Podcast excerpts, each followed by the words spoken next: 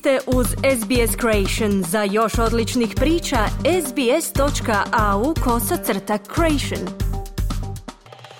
U programu SBS-a na Hrvatskom nastavljamo s australskim temama. Ovog tjedna obilježen je Međunarodni dan žena. Savezna vlada je objavila novo izvješće o napretku Australije prema jednakosti spolova. Izvješće ističe brojne izazove s kojima se još uvijek suočavaju žene i djevojke, uključujući seksualno uznemiravanje, razlike u plaćama među spolovima i beskućništvo. Prilog Claire Slatery pripremila je Marijana Buljan. Prije 80 godina dvije su žene postale prve australske savezne političarke. Zapadno Australka Dorothy Tagney bila je prva žena koja je izabrana u Senat gdje se zadržala 25 godina, a Tasmanka Enid Lyons bila je prva žena koja je izglasana u zastupnički dom i postala je ujedno i prva članica savezne vlade. One su sada ovjekovječene u bronci. Na otkrivanju kipa u Kamberi unuka Enid Lyons, Libi, na se je pročitala riječi svoje bake. She said on being elected, Australian women have had the right to sit in federal parliament since federation. But it was not until 1943 Kada je izabrana u parlament kazala je, Australke su imale pravo sjediti u Saveznom parlamentu još od snivanja federacije. Ali tek 1943. godine Dorothy Tagney u Senatu, a ja u Donjem domu, srušile smo barijere običaja i predrasuda i ušle smo u sveto područje. Čvrsto smo vjerovali da žene imaju pravo zahtijevati aktivno sudjelovati u vlasti.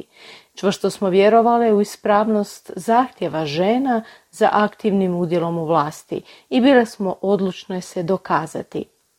Kip se temelji na kultnoj fotografiji dviju žena u trenutku kada su prvi put zajedno prolazile kroz vrata parlamenta kao izabrane predstavnice. Autorica kipa je Liz Johnson, a to je prvi kip u okolici Saveznog parlamenta, takozvanom parlamentarnom trokutu u Kamberi, koji prikazuje neku ženu. Danas u Saveznom parlamentu Australije sjedi rekordno visok broj žena. No, Svjetski ekonomski forum svrstava Australiju na 43. mjesto u svijetu po rodnoj ravnopravnosti. Nova inicijativa Savezne vlade naglašava mnoge načine na koje Australija ne uspijeva ostvariti rodnu jednakost. Izvješće o položaju žena dotiče se podataka u nizu područja, uključujući obrazovanje, ekonomske rezultate, zdravlje, sigurnost te blagostanje. Ministrica za žene, Cathy Gallagher, izjavila je za ABC da podaci otkrivaju brojne izazove s kojima se suočavaju žene i djevojke. For many Australians, like some of these statistics aren't well known, uh, and I really wanted to, I guess, put front and centre on as we're doing our work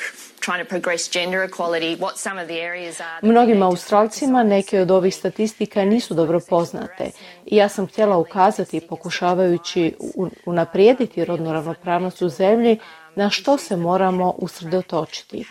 To su svakako područja poput seksualnog uznemiravanja, obiteljskog i seksualnog nasilja. To su zaista temeljna pitanja koja moramo riješiti.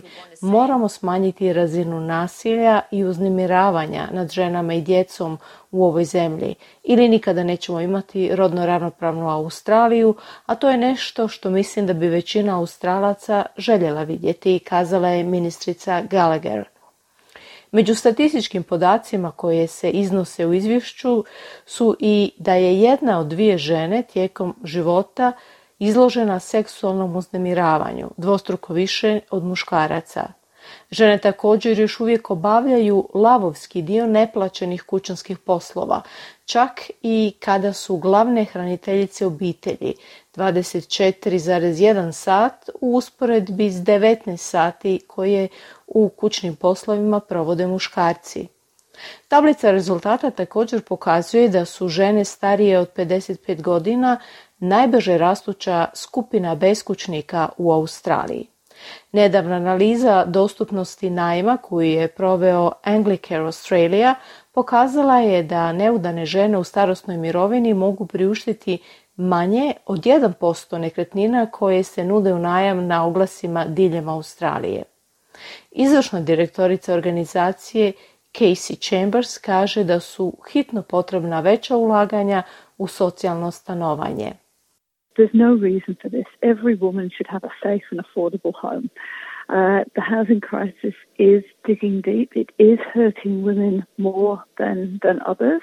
We are short in Australia by... Nema razloga za to. Svakak bi žena trebala imati siguran i cjenovno pristupačan dom. Stambena kriza duboko pogađa društvo, no žene pogađa više nego druge. U Australiji nam nedostaje oko 500 tisuća stanova. To je za socijalno stanovanje i stanovanje po pristupačnim cijenama. To znači da stvarno trebamo graditi oko 25 tisuća društvenih ili cjenovno pristupačnih kuća i stanova svake godine. Izvješće o statusu žena također naglašava ekonomsku nejednakost s kojom se suočavaju žene u Australiji. Pokazuje da, iako je razlika u plaćama među spolovima rekordno niska, razlika u tjednoj plaći za puno radno vrijeme trenutno iznosi 13,3%, dok je ukupna godišnja razlika u oporezivom dohotku između muškaraca i žena 29,2%. Novo istraživanje Australskog instituta pokazuje da žene tijekom svog radnog vijeka zarade više od milijun dolara manje od muškaraca. Viša ekonomistica Elise Littleton iz te organizacije kaže The differences between the amount of money that men versus women earn has uh, huge implications for women's lives. Um, it results in like Razlike između iznosa novca koji zarađuju muškarci i žene imaju velike implikacije na živote žena. To rezultira time da si ne mogu priuštiti krov nad glavom. Znamo da cijene roba i usluga rastu. Ta vrsta nejednakosti doprinosi čitavom nizu nejednakosti koje trpe žene u Australiji postoje strukturne prepreke koje sprječavaju žene da sudjeluju u radno aktivnom stanovništvu na isti način na koji to muškarci čine. Jedna od posljedica razlika u plaćama među rodovima je da žene odlaze u mirovinu s puno manje novca u mirovinskoj štednji. Prema podacima Australskog instituta, žena s prosječnim prihodom tijekom radnog vijeka u mirovinskoj štednji ima 136 tisuća dolara manje od prosječnog muškarca. Vladino izvješće također otkriva da žene koje se približavaju mirovini imaju 23% manje mirovinske štednje nego muškarci iste dobi.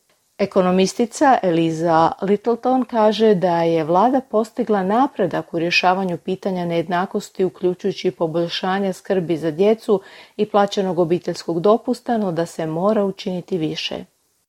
If uh, the gender pay gap continues narrowing at the same pace, uh, it will take 30 years to close the gap. Ako se razlika u plaćama među spolovima nastavi smanjivati ovim tempom, treba će 30 godina da ta razlika nestane. Tada će 60% radne snage koju trenutno imamo već biti u mirovini.